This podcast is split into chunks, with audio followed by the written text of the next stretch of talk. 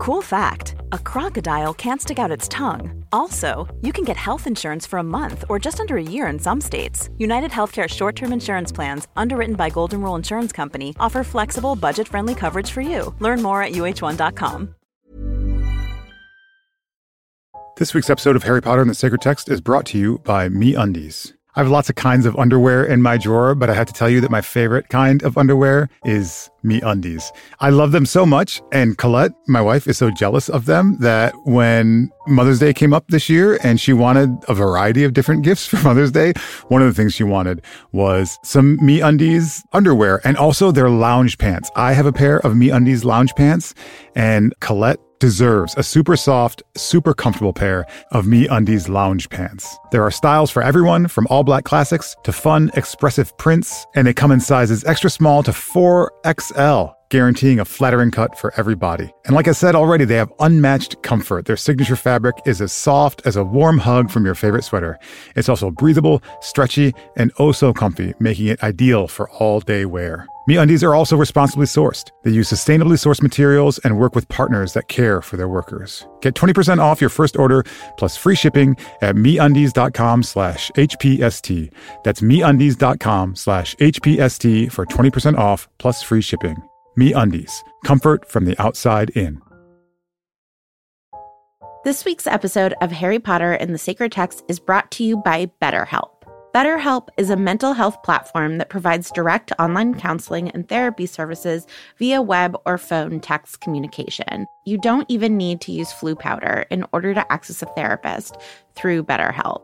I think we can all tell in book five that if you keep your feelings bottled up, it can start to affect you negatively. Therapy is a safe space to get things off of your chest if you don't have access to Dumbledore's office. I know in my life, therapy has helped me identify patterns to help me interrupt ones that I don't feel like are healthy and find better ways to cope.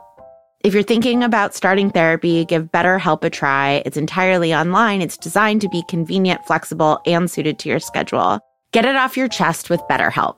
Visit betterhelp.com slash sacred text today to get 10% off your first month. That's betterhelp, H-E-L-P dot com slash sacred text. Chapter 10 The Marauder's Map Madame Pomfrey insisted on keeping Harry in the hospital wing for the rest of the weekend. He didn't argue or complain, but he wouldn't let her throw away the shattered remnants of his Nimbus 2000. He knew he was being stupid, knew that the Nimbus was beyond. I'm Casper ter Kuile. And I'm Vanessa Zoltan. And this is Harry Potter and the Sacred Text. You know, sometimes when you're scrolling through social media and something catches your eye which you're just obsessed with? So, this happened to me this week when I came across this little note by a guy called Dan who runs a Tumblr called Facts in All Caps. And this is what he wrote. And remember, this is in all caps. Harriet Tubman escaped from slavery and then went back to get others. Like, I know you know who Harriet Tubman is and that she did that, but I just want you to take that in for a second. Harriet Tubman was held captive and bound to unpaid, backbreaking labor since birth, under penalty of torture or death. She managed to escape that life, and then she turned the hell around and went the hell back to get everyone else, who was still trapped in it. And then she did it again 18 more times. When Abraham Lincoln was unsure whether or not he was prepared to make a stand against slavery, Harriet Tubman basically said he should stop being such a diaper baby and that guys who are too scared to end slavery don't deserve to win wars. Not only did she secret over 300 slaves to freedom on the Underground Railroad, but she acted as a spy for the Union Army during the Civil War and became the first woman to lead an armed assault in the Civil War. That raid brought freedom to over 700 slaves in one go. So I just want you to stew on that for like a minute. Acting in the shadows, she walked into hell on earth 19 times to save her fellow human beings from the torment she endured. And the second she was given even a modicum of power, she managed to free 700 slaves in one day. I guarantee, however impressed you already are with Harriet Tubman, you are falling like at least 40% short of how impressed you should be with Harriet Tubman. She is one of the best examples of badassery in the entirety of American history.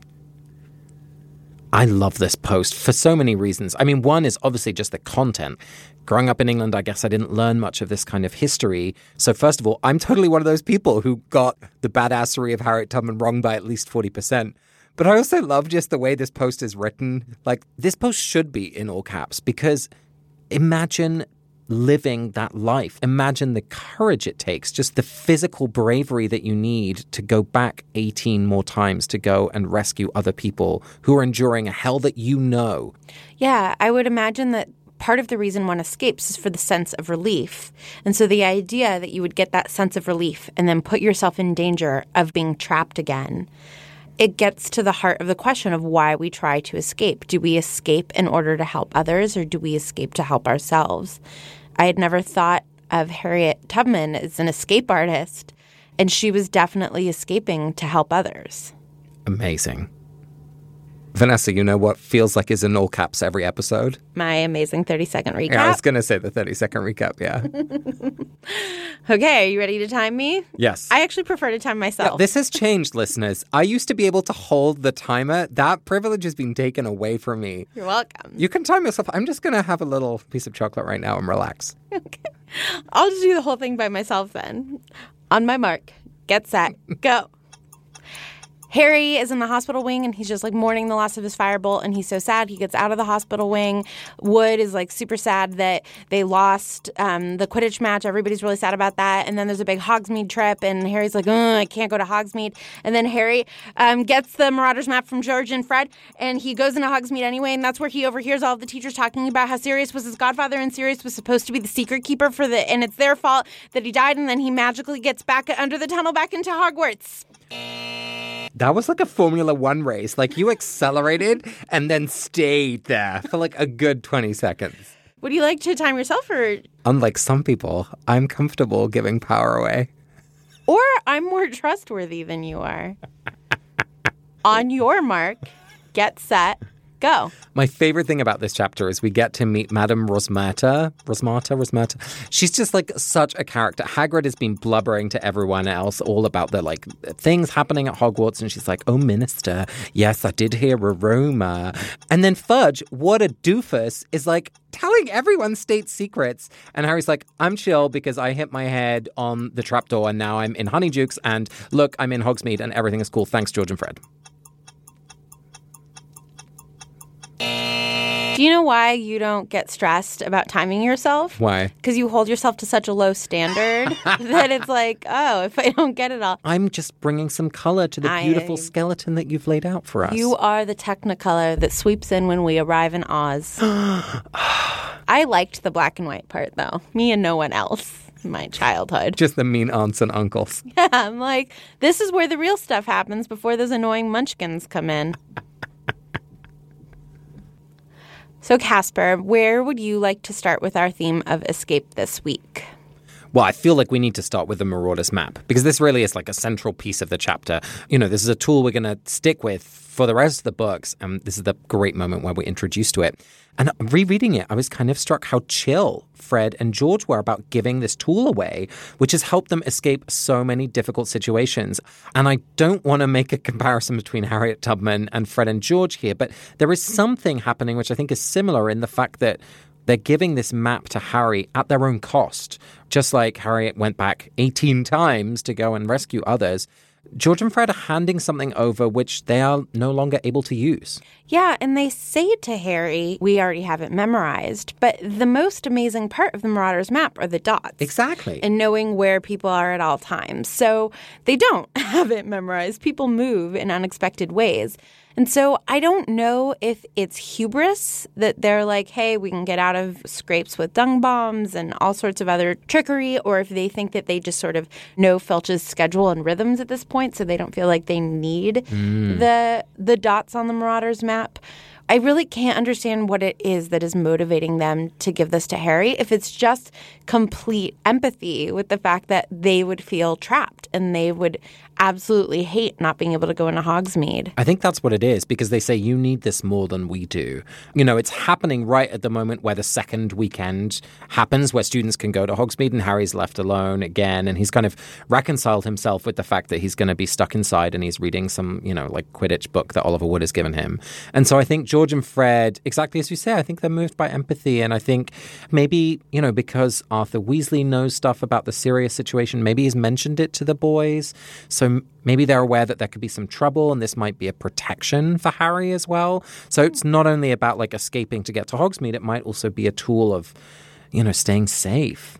I mean, they also just have to feel so bad about Harry at the Quidditch match, right? Like, I can imagine just wanting to do something nice for this guy who's like been so helpful on the Quidditch team, and this horrible, like, embarrassing thing happened in front of the entire school, and like, let's cut him a break.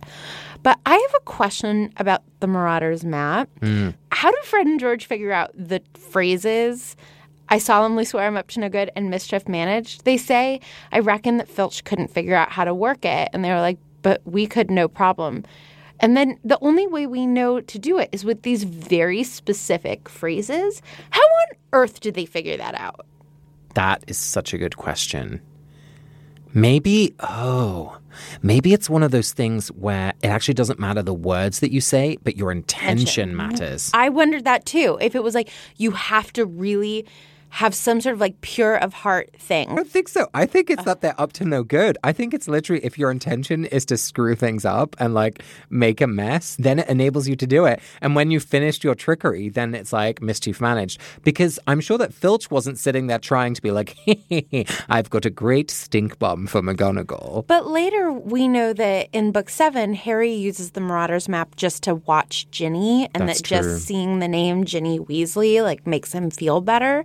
And that he's like not up to no good. And well, I guess like stalking is no good. He's not stalking her. He's, he's a little pervy. it's not even pervy. He's literally staring at her name.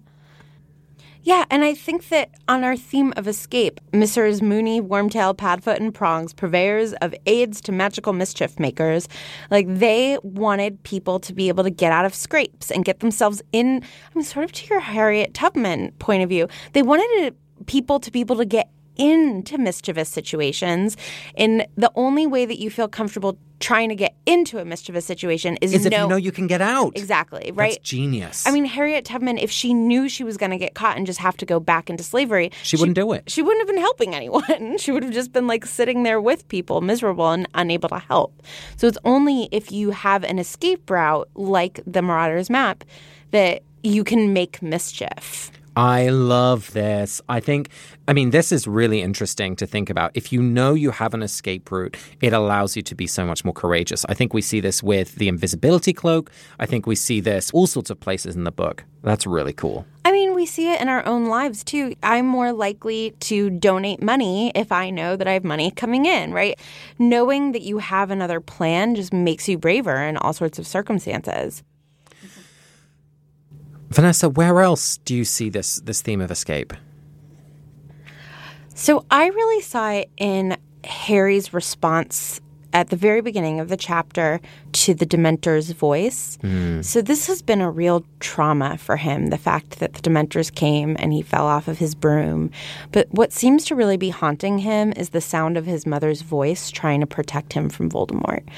I feel like part of the reason that Harry wants to go into Hogsmeade, and certainly the reason that he asks Lupin for help learning how to fight Dementors, is because he wants to escape the sound of his mother's voice. He wants to be able to sort of exercise himself from that. And it was just making me think about if there were certain thoughts that I could escape from and just like train myself out of thinking, I would definitely like to train myself out of thinking that I would be happy if I just lost 10 pounds. Oh, please, God. right? I would escape from that thought before I would escape from the 10 pounds because I've weighed different weights and the 10 pounds has never made the difference. So, and imagine having such a haunting thought that you want to escape from. I can't imagine how acute and desperate that feeling must be for Harry. It's so funny you mentioned this, Vanessa, because I really was struck at the very beginning of the chapter. You know, Harry's in that hospital bed, as you say, and the text tells us that he is looking up from the bed at strips of moonlight on the ceiling, which struck me because uh, it might just be it might just be moonlight coming in through the window, right? Might might have a very innocent explanation, but I suddenly thought, gosh, for anyone who's lying in hospital, you know, there are thoughts going through your head. And for Harry, it's this. For someone else, it might be, gosh, am I going to get better? It might be, I'm worried about the other people who were hurt in the accident or, or whatever it is. And so, kind of things that distract you visually or that distract you in your brain can be so helpful to just give you some peace of mind. And I suddenly thought, gosh, maybe this is Dumbledore or someone else. Maybe it's Madame Pomfrey who has just created these beautiful designs of moonlight that that move on the ceiling that are just pulling Harry's mind away from this traumatic memory. Um, because there's nothing worse than lying awake like late at night. You know, it's 2 a.m., you can't get to sleep. These thoughts are running through your mind. And of course, at this point, Harry hasn't told anyone. And so it's such an isolating experience. I, I don't know. I just thought that was such a beautiful thing to think about the moonlight on the ceiling. I agree. And I, I think that often in moments of distress or boredom, even patterns can help you escape. I'll start counting tiles or like looking for the pattern in right. tiles, which I think a lot of people do. And I think just so much of meditation, which is something that I constantly am wanting to get better at, is being able to interrupt your own thoughts a little bit. And I wish that Harry had the tools to interrupt his thoughts, to not have to learn these practical skills of fighting dementors or not having to endanger his life and run into Hogsmeade in order to interrupt the cycle of these thoughts of hearing his mom's voice. And mind you, it's like in him. I mean, like it's so hard. But if I could wish something for Harry, it would be that he had a tool at his disposal, whether it would be like starting to write a little creative writing story or like something else that he could escape his own mind himself. Yeah, I feel like Hogwarts needs to hire a new professor of like meditation or contemplative practice or mental health or something. And again, I think this gets back to the nature of the circumstances that we're in. You know, on an airplane where you can't escape, you become friends with the person sitting next to you, even though at a bar, a place where you can escape, you wouldn't become friends with them. And if you were in an entertaining or like free place, you're not going to be looking at shadows. But if you're trapped in a hospital bed and Madame Pomfrey won't let you get up and you're going to make meaning out of moonlight. So I think that to some extent this speaks to the beauty of feeling trapped, but I think that the beauty of it really only goes so far because there are times where you can't stop hearing your mom's screams or you are stuck next to a horrible person on the airplane and uh, you just have no escape. So Casper, there's somewhere else I want to talk about escape, and I'm I'm on the fence about mentioning it, but I feel like I should just try anyway. Are the Dementors trapped at Hogwarts? Whoa. The nature of Dementors is that they feed off the happiness of others, which is not something I respect. But they are used to being able to eat at Azkaban, and they have been sent to Hogwarts, a place where they are being forbidden from touching the students. And therefore, are they trapped and like looking for escape? And that's why they tried to go to the Quidditch match, Lupin says that he just doesn't think that they could avoid what would feel to them like a feast. I feel like maybe the Dementors are starving and cannot escape. And because of the politics of the situation, everybody feels trapped. Like Fudge feels like the Dementors have to be there. Okay, whoa, whoa, whoa, whoa. This is huge because, you know, we may not like how some animals feed. Some animals feed on newborn babies of other species. There are horrible ways in which animals survive. And we say, well, that's just nature. Is that the same with dementors? Are they just another form of magical creature? And we just have to like accept that this is how this is how they survive. Like, whoa. Right. And I think it depends on the circumstance. I think symbolically, this doesn't work. If right. we are thinking of the Dementors as a symbol for depression or a symbol for oppression, those things do not need to feed. Those are things that we should try to starve out, right? And eradicate. Right. But if they are just super hungry creatures that exist naturally in the world, we know from environmental history that trying to eradicate species that are sort of native to a land doesn't end up working, right? Like, so I think to some extent, maybe the Dementors being sent to Azkaban is like a terrible way to treat prisoners, but was like the best way that people could think to manage the fact that the Dementors have to eat. I'm not saying any of this is like morally okay. I'm just saying that Maybe the Dementors are trapped and need an escape, and I don't know what their escape is. Well, and one of the things that would be interesting to know is like how do Dementors live in the wild? Like, do they travel in packs and like just decimate villages, you know, where they go and suck people's happiness. I mean, it's horrible because maybe if they all traveled as like lone wolves, right? And like once in a while people have like a horrible moment and then they move on and they kind of float around. That feels like it would be better in some ways than what's happening here where they're all being held in a pen and so when the breakout comes, the breakout is explosive. And as we'll see later in the books, they can be commandeered in very nasty ways indeed. Which is why maybe later Voldemort is able to like sort of offer them a better deal. He's like, Dumbledore locked you up with no escape. I'm going to let you go wild, right? And so maybe it's only because they've been deprived like this that later the option from Voldemort sounds so good. Oh my goodness. This is so difficult though, because should we just let them get away with it? I feel like we can't. Like no, of course not, right? No, we can't let that happen. But I'm seeing more depth in what's happening here than I ever have before with the Dementors. Uh, it's kind of blowing my mind.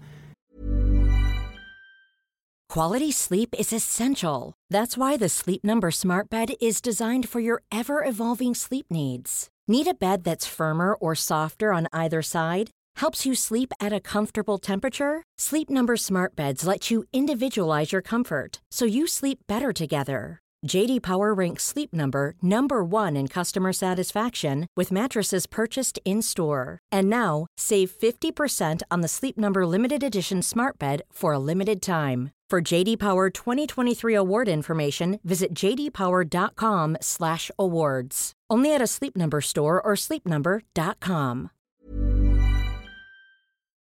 This week's episode of Harry Potter and the Sacred Text is brought to you by Me Undies. I have lots of kinds of underwear in my drawer, but I have to tell you that my favorite kind of underwear is Me Undies. I love them so much, and Colette, my wife, is so jealous of them that when Mother's Day came up this year and she wanted a variety of different gifts for Mother's Day, one of the things she wanted was some Me Undies underwear and also their lounge pants. I have a pair of Me Undies lounge pants, and Colette deserves a super soft, super comfortable pair of Me Undies lounge pants. There are styles for everyone, from all black classics to fun, expressive prints, and they come in sizes extra small to 4XL guaranteeing a flattering cut for every body. And like I said already, they have unmatched comfort. Their signature fabric is as soft as a warm hug from your favorite sweater.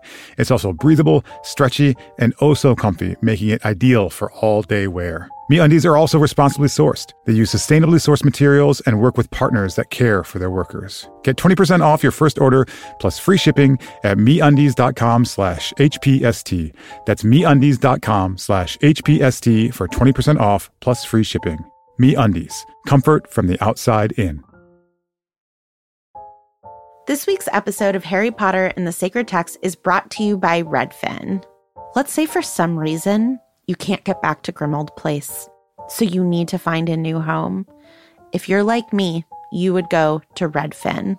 Redfin updates their listings every two minutes and sends you personalized recommendations, so finding the home that's perfect for you has never been easier. If you see something you like, just book a tour straight from the app. And when you're ready to buy, an experienced local Redfin agent can guide you through the whole process. And if you're looking to sell, Redfin agents know how to get you the best price possible for your home. That's because they sell twice as many homes as other agents. With a listing fee as low as 1%, Redfin's fees are half of what others often charge, which means you'll have more money to put toward your next home. They even have a function where Trelawney will tell you whether or not she can see you in this house. Redfin. It's how Molly found the burrow. Download the Redfin app to get started.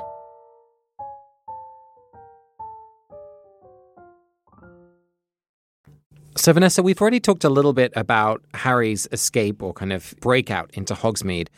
Let's remind ourselves this is serious stuff. Arthur Weasley, as he gets on the train, tells him, like, whatever you do, do not go searching for trouble. You know, he's learnt already that Sirius is after him. Malfoy's kind of intoning that things are pretty bad. McGonagall is like, maybe you shouldn't practice Quidditch because I'm so worried. So, why is he breaking out? Is this just about sweets? Is it just about joining his friends? Like, he seemed pretty resigned to the fact that, you know, he had this Quidditch book to sit down with. Now that he has the means, why is he choosing? Choosing to escape Hogwarts and go to Hogsmeade and put himself in danger.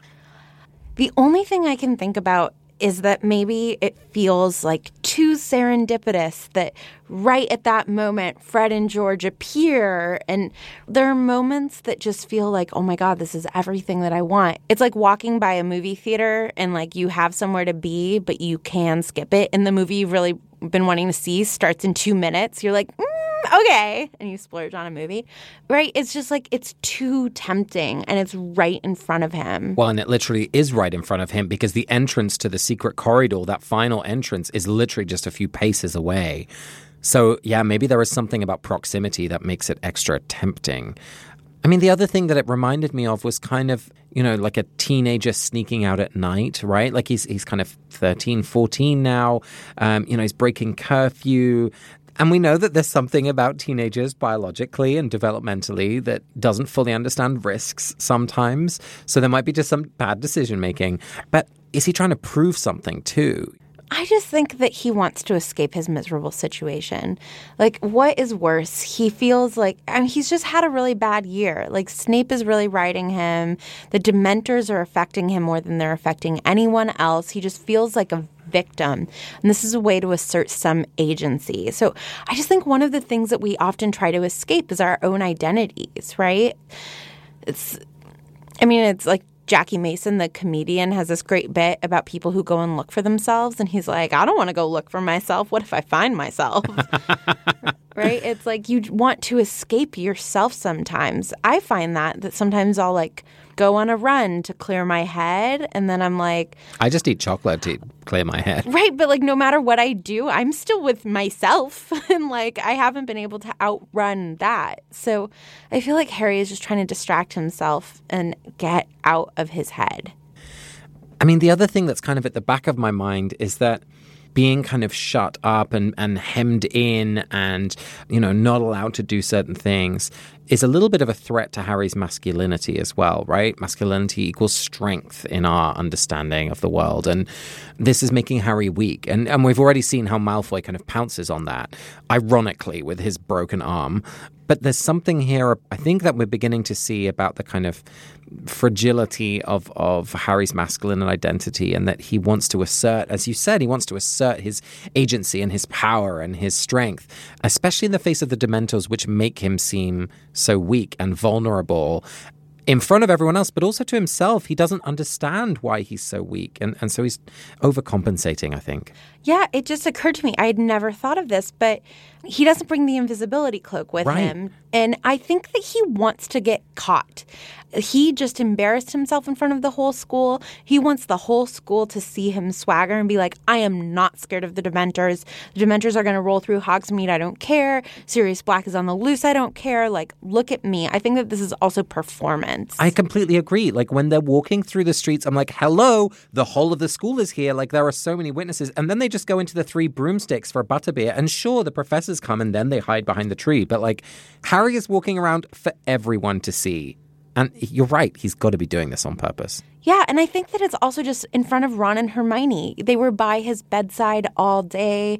And now, you know, he catches them like taking care of him, being like, Do you think Harry will like this? Do you think Harry will like this? And imagine the sense of relief and power of being like, I wouldn't like that. Right, they're at the sweet shop and he's like, no, I don't want that. Right. I feel like this is just a performance of some agency, which now that I'm talking about it, I really empathize with.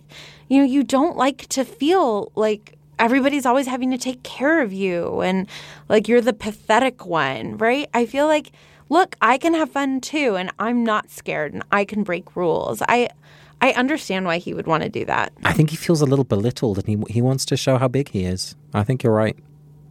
Doesn't excuse putting his life at risk. Not if I were his friend.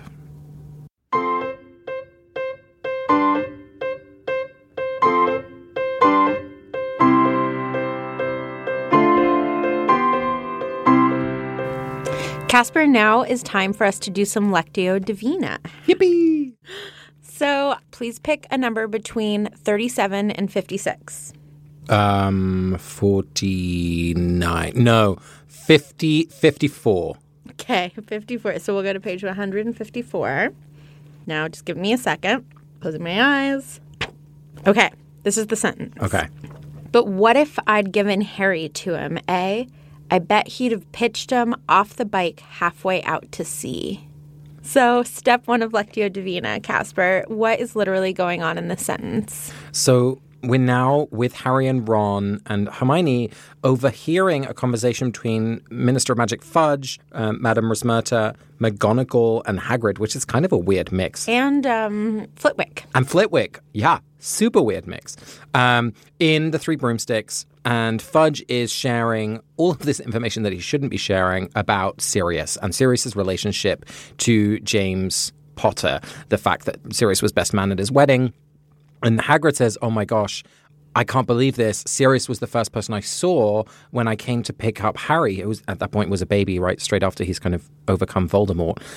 And Sirius gave his magical motorbike to Hagrid, which is how he brings the baby to the Dursleys. And so Hagrid in this moment is being like, oh my gosh, what if I'd given Harry to Sirius, which Sirius asked him to do. He said, give me Harry, I'm his godfather. And Hagrid said, no, I'm here on Dumbledore's orders. So Hagrid is imagining a life that hasn't happened, but where where Sirius might have killed Harry as a baby. Yes, that is correct. Thanks. Ten points for Slytherin. Yes, bleak, but correct. Okay, so that's the first step. So, second step, we want to start thinking about allegory. Are there other stories or, or, sounds or images? You know, what does this remind us of elsewhere in the text or beyond? Yes. So the sentence just before we hop in is, but what if I'd taken Harry to him, eh? I bet he'd have pitched him off the bike halfway out to sea. So, what I'm reminded of are those sort of turning in the road moments or sliding door moments where you wonder, what if I had done something different? And Hagrid is having one of those right now of like, what if I had given Harry to Sirius? What would have happened then? So, I mean, like, it reminds me of the Robert Frost poem of like two roads to Virgin Wood, and I took the one less traveled by, right? Like, Hagrid is always taking the road Dumbledore sets for him. Yeah, I'm just wondering about these like two roads that Hagrid is now seeing that he could have taken. Sirius makes a really good claim. He says, He's my godson, like, give him to me. And so I do wonder what would have happened if Harry had been given to Sirius. Yeah. Gosh. And of course, we know later in the books that he wouldn't have been thrown into the sea. Actually, the sea was the bit that reminded me of kind of an allegorical moment. I just immediately was taken to book six, where Harry and Dumbledore go to find the locket. They go to this cliff, and there's this sea landscape. And it's not just an ocean or a sea, it's like dangerous. And Harry is there with an older man at risk, uh, and he's being taken there. So there's some kind of, you know, mirror image to him as a baby with Sirius potentially actually. He also does that with Vernon and the Dursleys when they're trying to escape Hagrid's letters. There's something about Harry being taken out into the sea. And is this an English thing? Well, I mean, it's an island, so we're surrounded by by sea. But but that is interesting. I hadn't thought about that because well, there's an element of escape just on the theme. But more interestingly, it's again with an older man who's taking him to danger. This is also Hagrid working out some angst about the fact that he like easily makes mistakes and the fact that he's easily talked into things and he's like worst case scenario imagining what would have happened if he had been swayed. Well, especially because we've seen Hagrid follow the letter of Dumbledore's instructions, but not always the spirit. He'll still reveal a lot of information or he'll, you know, make some bad decisions, which end up getting people into serious trouble. And I think he's realizing here how close he was to making a big mistake, like he's done in the past. Yeah, one last allegory thing is the given Harry to him when someone becomes an adult, you can't hand them over like their property like that. And so it just reminds me of the fact that Harry is just an object at this point. Well, an object, or, you know, I'm reading these fabulous books by Maurice Druon, The Accursed Kings, and it's, it's about the Hundred Years' War and the French kings. And so often, if a child was becoming king or queen, there would be a regent. If their father was no longer alive, their mother might be queen regent or an uncle. And so there's something here around that, I think, as well well, that there's a sort of acting instead of this child on their behalf, but you never really know if those adults are actually acting on behalf of the child. Often they're just using it for their own power and influence. And I think that is happening here a little bit as well. You, you don't quite know either Hagrid or Sirius's intentions in that moment. But it's also just, I wonder if it's why Harry like goes into Hogsmeade later and why Harry is just constantly an object that people are moving back and forth and making these huge decisions for him. And he has so little agency in his life. No wonder he's like going underground to fight Voldemort and doing all of these like mischievous things. These major decisions are made on this macro level. I mean, has Dumbledore even met Harry? Hagrid's never met Harry. Maybe Sirius has, but like these people are fighting over him and then he gets dropped off somewhere that he hasn't even wanted and none of these people even know him. Right, he's like a pawn on a big chessboard. You know, the final thing I'll say before we move on to stage three is that there is something beautiful in this scene because we know that Hagrid's famous motorcycle is actually Sirius's. And that the last act that Sirius really does before he's taken up in this whirlwind of events, which puts him in Azkaban, is that he gifts this amazing, useful tool to Hagrid, which helps him deliver Harry to safety. But there's also this beautiful mirror image in that Buckbeak is ultimately given from Hagrid to Sirius to help him escape to safety. And so the three of these men, Hagrid, Sirius, and Harry, are kind of interlocked in this beautiful triumvirate of travel and safety and escape in some way that, that we start to see in this moment. Okay, Casper, before we do step three, let me read it for us one more time. But what if I'd given Harry to him, eh? I bet he'd have pitched him off the bike halfway out to sea. So we're supposed to think at this third stage about what we're reminded of from our own experience, from our own lives. I'm just thinking of it's not really insightful, but but my own experience at sea. You know, it'll be really fun when you're on the shore and it's sunny and you know everything looks lovely. And then when you're out sailing or even in a motorboat and the weather changes quickly, how dangerous and frightening the sea can be. And just that idea of safety and danger being in the same place, but depending on the time and the context, I feel like yes, that's true with the sea, but it's also true with both these men, right? That Hagrid, when he first arrives, is this frightening thing, but then becomes this like lovely, cuddly giant who's always there to protect Harry. And the same with Sirius, right? First, he's this kind of dangerous madman murderer, and then he's Harry's godfather, who is the only connection he has to his remaining family. And so, just the way that perspective can shape reality, and all of that has this weird impact for me that it brings into question how much can you trust the thing that you're experiencing. You know, if you're sailing, and my sister is a professional sailor, so when I'm sailing with her, you know, like I feel great, everything's in control, but things can turn very quickly, and then should I have trusted my instincts? Should I have trusted this boat? Should I have trusted this weather? I, I don't know. I just think this passage is saying something about how so much depends on the perspective in which we're sitting. Your sisters are so cool.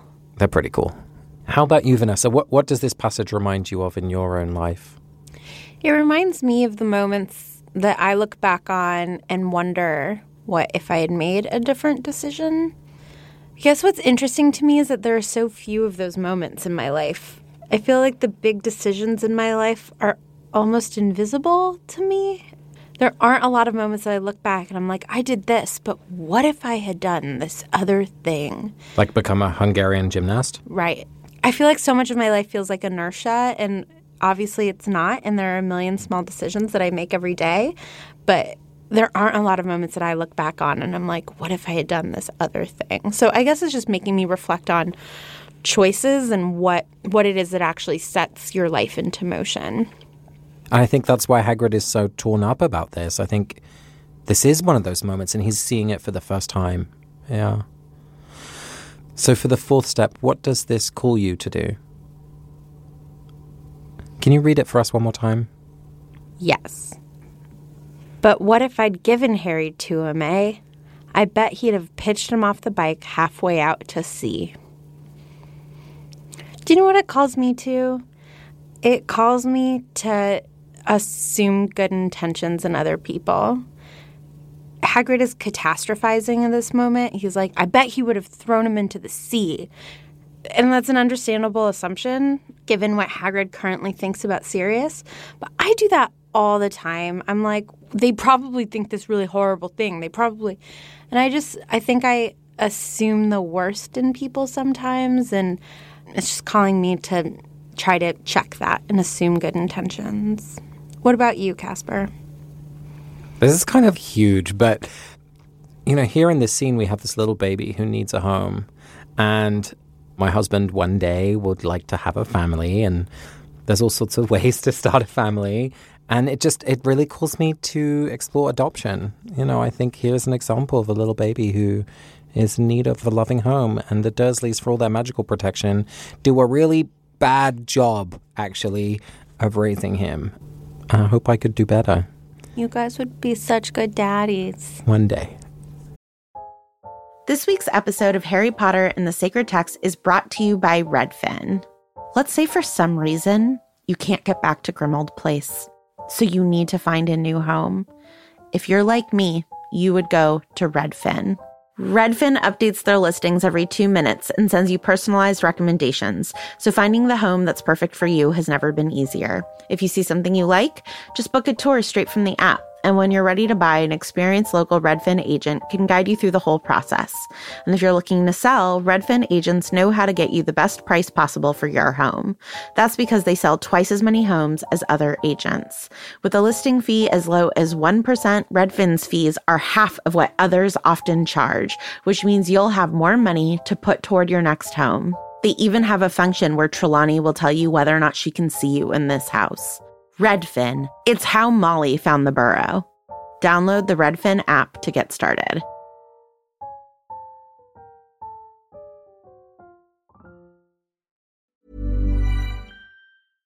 Imagine the softest sheets you've ever felt. Now imagine them getting even softer over time. That's what you'll feel with Bowl and Branch's organic cotton sheets. In a recent customer survey, 96% replied that Bowl and Branch sheets get softer with every wash. Start getting your best night's sleep in these sheets that get softer and softer for years to come. Try their sheets with a 30-night guarantee. Plus, get 15% off your first order at bowlandbranch.com. Code BUTTERY. Exclusions apply. See site for details. Hi, I'm Daniel, founder of Pretty Litter. Cats and cat owners deserve better than any old-fashioned litter. That's why I teamed up with scientists and veterinarians to create Pretty Litter. Its innovative crystal formula has superior odor control and weighs up to 80% less than clay litter. Pretty Litter even monitors health by changing colors to help detect early signs of potential illness. It's the world's smartest kitty litter. Go to prettylitter.com and use code ACAST for 20% off your first order and a free cat toy. Terms and conditions apply. See site for details. This voicemail is from Katie Stickles Winan from Oakland, California. Hi, Vanessa and Casper. This is Katie Stickles Winan calling from Oakland, California. I just finished listening to um, Foresight, Chapter 5, on my way to work this morning, and I really enjoyed everything you talked about and discussed with Foresight and that chapter, um, especially the sneakoscope and how it senses Scabbers and Malfoy and kind of everything else that's going on, um, even though Ron thinks it's cheap. And what I have found myself coming back to in this chapter, and when we first meet Crookshanks, is that Crookshanks is also sensing Scabbers. And I know Scabbers is a rat, and cats typically go after rats and mice, but there's something about Crookshanks immediately reacting to Scabbers and going after him sitting on the train and staring at Ron's pocket where Crookshanks knows that Scabbers is. And it just, it was really illuminated to me as I read through the book um, this time around of like, that cat is so smart. It knows exactly who Scabbers is. And like, that is Crookshanks' focus and just the foresight of what Scabbers, who Scabbers turns out to be. And the significant role of Scabbers in this book.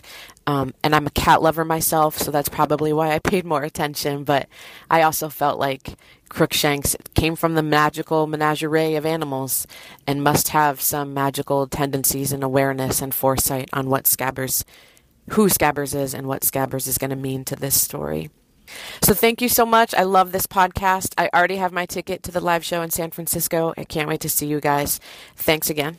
Katie, I'm so glad that you brought this up. I feel like we haven't talked about Crookshanks at all, and there is so much going on with Crookshanks and Scabbers. I mean, clearly at this point, Scabbers is older than the average rat. Life expectancy, the sneakoscope is going off as exactly as you say. And at this point, Sirius hasn't even informed or trained Crookshanks. So something's going on. And I don't think we ever really find out. No, this is why Crookshanks is the only cat in the world that I like. Because Crookshanks, yes, we find out later that it, he's like some sort of special animal with magical powers. But I think even at this point, he's a cat that feels really comfortable, like unapologetically going with his gut. He's like, I don't like you, rat and I've got my eye on you. And then later, it's like there's some confirmation, and he's like, I knew it, and really doubles down on going after scabbers. And I just, I really admire that about creatures who have a good gut response. I always trust my dog when she doesn't like someone. I'm like, you are probably right. Thanks, Katie. Yeah, thank you. We love talking about animals here. Vanessa, it's time for us to bless someone in the pages. And I wanted to bless Ginny, and it's it really for a small moment. Harry's in hospital, and he's receiving all sorts of guests and well wishers, and you know he's thrilled to see everyone. But he gets a card from Ginny, and she's made it herself, and she's blushing when she comes to deliver it, and my heart just opened because I thought I was deeply in love with this lovely boy named Oliver in college. And it was Valentine's Day, which was also his birthday. And so I made him this card and like didn't sign my name, but I like made it obvious that it was for me. I was so in love, I thought, with this guy. You love. I, I just felt so much goodness towards him. And like, I think he liked me as a friend, but like it was never anything more. And so I just remember this like overwhelming intensity of delivering the card to his door and like his face the next time I saw him. So I just, oh, a blessing for Ginny and anyone who feels unrequited love. It's so hard. How about you, Vanessa? My blessing is for Madame Rosmerta she is a woman who owns a business and is like running a pretty great business, it seems. And it also seems from the way that Ron is like, oh, I'll go get the drinks. And Fudge is like, why don't you sit down with us? That she probably gets hit on a lot. And I just want to say that she handles Fudge at least with a lot of grace. She's like, oh, sure, I'll sit down. And she actually seems to be like wielding a lot of political information and gossip. And I just think that this is a savvy businesswoman who's probably put in a lot of not great situations and seems to handle it with a lot of grace. And so, at minimum, my blessing is for women who are put in uncomfortable work situations. And there are a million ways to handle it, and all of them are valid. And I just want to bless Madame Rosmerta for the way that she handles her tricky situation. You've been listening to Harry Potter and the Sacred Text. Follow us on Twitter, Instagram, Tumblr, and Facebook, and leave us a review on iTunes. It always warms our hearts. We'd love to hear from you if you've got a voicemail to send in. Please send us a story about your own life that helps us understand the theme in a new way and come to our live shows. You can buy your tickets at harrypottersacredtext.com. Next week, we'll read Chapter 11, The Firebolt, through the theme of duty, and we'll have Father Jim Martin join us as a guest, and he'll be teaching us more about sacred imagination. This episode of Harry Potter and the Sacred Text was produced by Ariana Nedelman, Casper ter Kuile, and me, Vanessa Zoltan.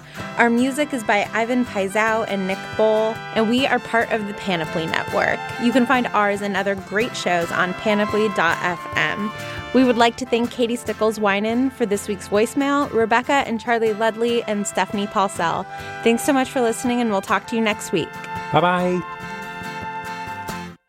That's really interesting. I mean, the other small thing is, especially the way you read it, Vanessa, the word A. I'm just like, what's going on in Canada right now? Like, in the magical world. Like, we haven't talked about that. No, we haven't. What a what a missed opportunity that is.